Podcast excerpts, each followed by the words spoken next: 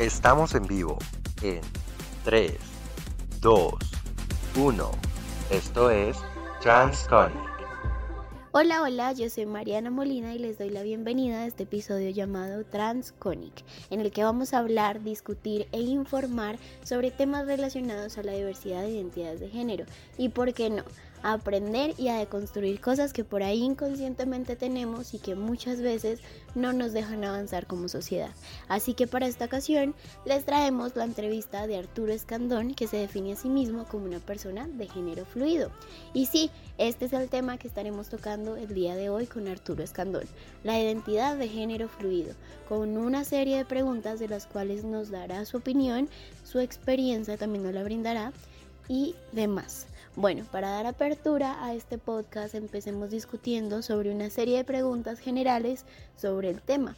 Para ti, ¿qué significa identidad de género? Bueno, esto, la identidad de género es cómo te sientes tú, cómo te sientes contigo mismo. Es decir, cada uno nace con un sexo asignado, pero la identidad de género va más allá.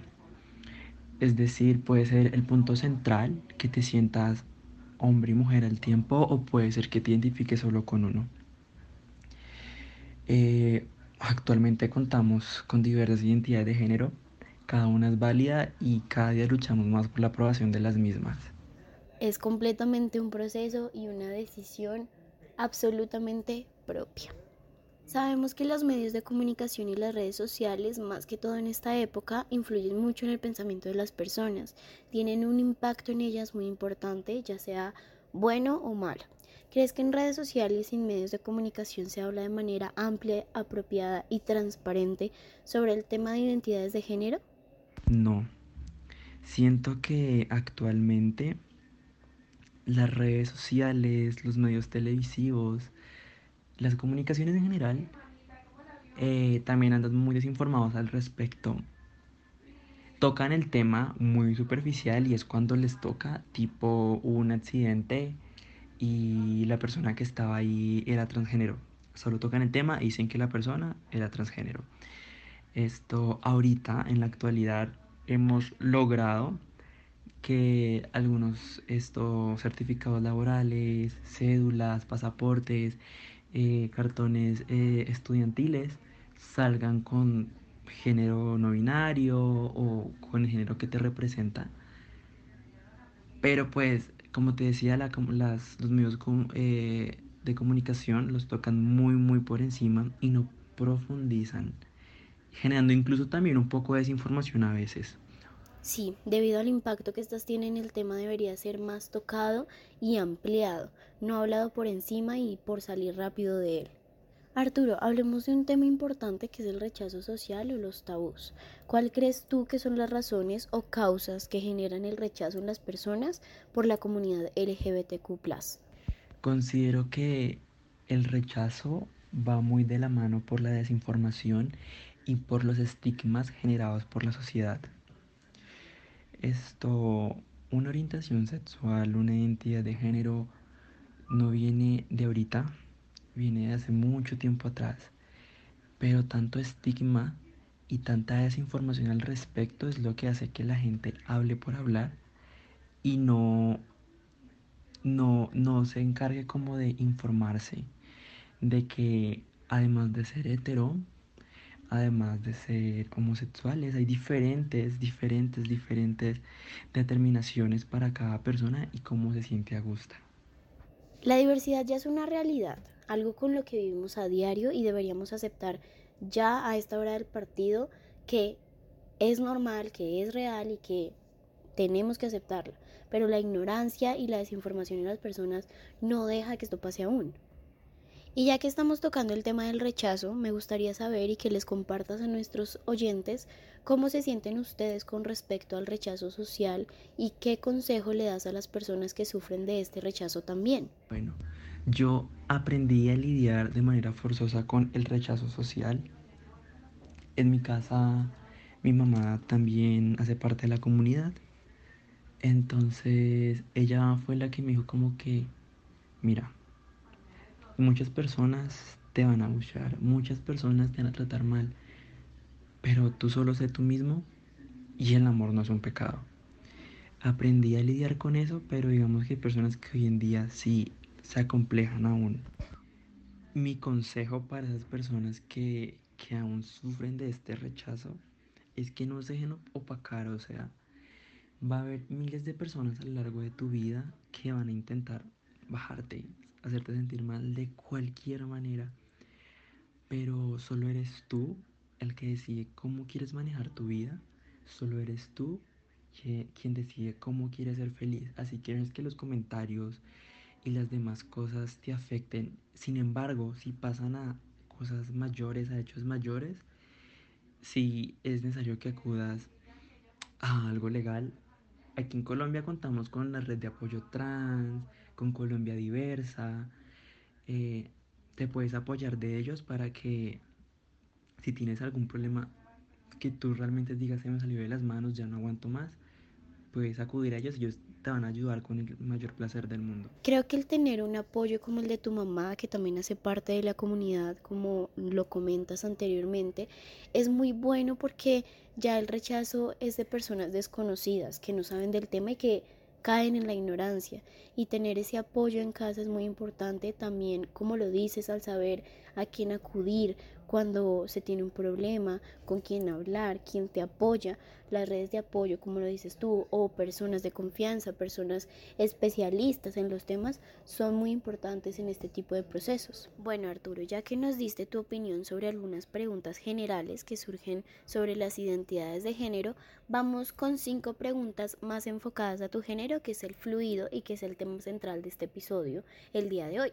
Según tu opinión, ¿las personas de género fluido tienen una orientación sexual determinada o esta puede variar? Una persona de género fluido puede ser aquella que se siente hombre o mujer o incluso ninguna. Hay días que te puedes sentir tú, no sé, como una mujer. Recuerden que ser mujer no es tener el, el aparato reproductor femenino, sino sentirse como una. Y ser hombre es lo mismo, es que te sientas como eso pero también puede dar el punto en que no te sientas como ninguno. Así que puede variar, depende de cómo tú te sientas. Varían bastante por lo que me comentas, es depende a cómo se sientan. ¿Qué te parece si hablamos de un tema importante que son los cambios físicos? ¿Las personas de género fluido tienen que hacer obligatoriamente algún cambio físico en su cuerpo para ser determinados con dicha identidad? No, las personas género fluido no tienen que hacer obligatoriamente un cambio en su cuerpo esto, como te decía, son personas que, se pueden decir como hombres o como mujeres sin tener un aparato reproductor masculino o femenino. sentirse como tal es decir, yo soy mujer, me siento como mujer y soy una mujer. No tienes que hacer un cambio en tu cuerpo, tú puedes ser lo que quieras ser, como ya es tu decisión, la, la verdad, pero no tienen que hacer un cambio obligatorio en su cuerpo. Hay muchas personas desinformadas y generalmente te van a tratar como, como te ven, es decir, eh, si, si, naciste como hombre te van a empezar a llamar como él, con el pronombre él, y si tú no te sientes a gusto, hay procedes a decirle a la persona, oye, discúlpame, mira, yo no me siento a gusto con ese pronombre, me gustaría que me llamaras con este eh, por tal y tal motivo. Y la persona por cultura pues tendrá que, tendrá que hacerlo. Y contigo mismo es cuando tú un día te levantas, no sé, o como o tú tanto procesar y pensar y dices, mierda, yo no me siento solo a gusto con este pronombre, no me siento solo a gusto siendo hombre, me gustaría y me siento a gusto esto siendo como mujer, no sé. Esto en mi caso siento que fue un proceso largo porque de chiquito me costaba aceptar que, que yo era hombre. Y toda mi familia quería el hetero, el macho de la casa. Y yo entre mí decía, no, no, me siento bien siendo solo hombre. A veces no me sentía, de hecho, como ningún género, me sentía muy, muy quieto. Yo decía, ¿para qué etiquetar a una persona por un género? Todos podemos ser lo que queremos ser y si yo quiero ser género fluido, nadie tiene que meterse en eso. No me siento bien como hombre, tampoco como mujer, puedo ser el punto intermedio de eso y qué va a pasar absolutamente Arturo, aprovechando que tú haces parte de la comunidad y que vives en carne propia el rechazo, las violaciones de los derechos humanos y todo lo que hemos venido hablando anteriormente, según tu opinión, ¿Qué tipos de violaciones de los derechos humanos sufren las personas de género fluido? Siento que la violación de los derechos humanos, esto hay en todos los países, sobre todo para la comunidad. En derecho a la igualdad, se en los derechos humanos se prohíbe la discriminación. Sin embargo, una persona que sufre de ella va y pone la denuncia y realmente no, no le colocan atención. Esto, incluso el asilo.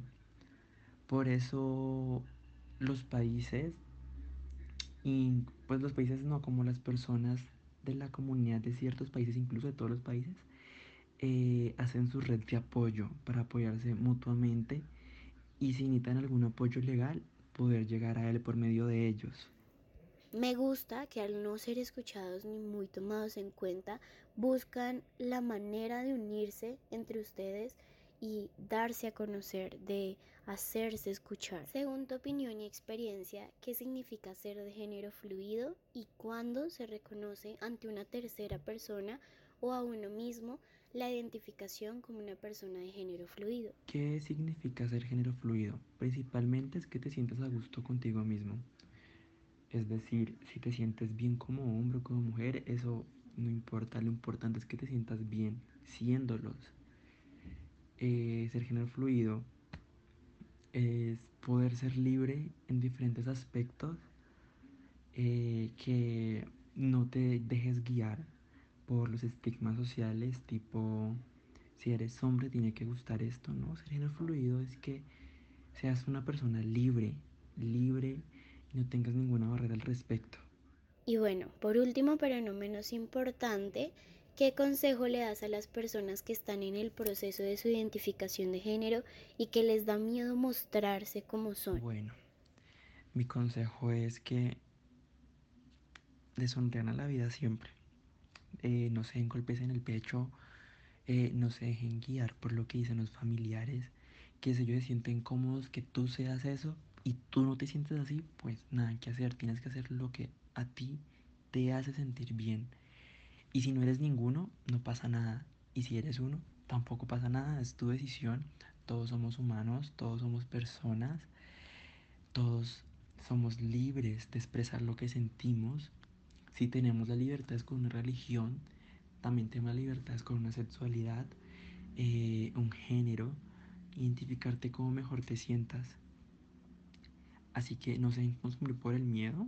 Y solo gracias por ese consejo y gracias a Arturo por brindarnos la oportunidad de compartir este espacio contigo y nuestros oyentes para dar por finalizado este episodio con el que esperamos que hayan aprendido un poco más sobre el género fluido y que hayan podido interactuar con nosotros por medio de nuestras redes sociales en Instagram como Transconic Magazine y nuestro hashtag en Twitter Aprendamos Juntos. Quiero dejar como enseñanza que todos somos libres de expresarnos como queramos y tenemos que dejar los miedos y los estereotipos a un lado para ser felices. A Arturo lo encuentran en Instagram como arroba es.art con H. Recuerden que Transconic es un espacio en el que se habla y se tocan temas sobre las identidades de género y la comunidad LGBTQ. Nos vemos en un próximo episodio con más información para ustedes. Gracias por acompañarnos. Yo soy Mariana Molina. Chao, chao. Bueno, no sé si con este episodio usted reflexionó, cuestionó, replanteó eh, deconstruyó pues todos los verbos terminados en o en pasado, pues pretérito perfecto, ah, mentiris. Em, pero lo importante es que recuerde que Transconic es un espacio en el que se habla y se discute sobre temas relacionados con la comunidad LGTBIQ+. Y no siendo más, nos vemos hasta un próximo episodio. Chao, chao.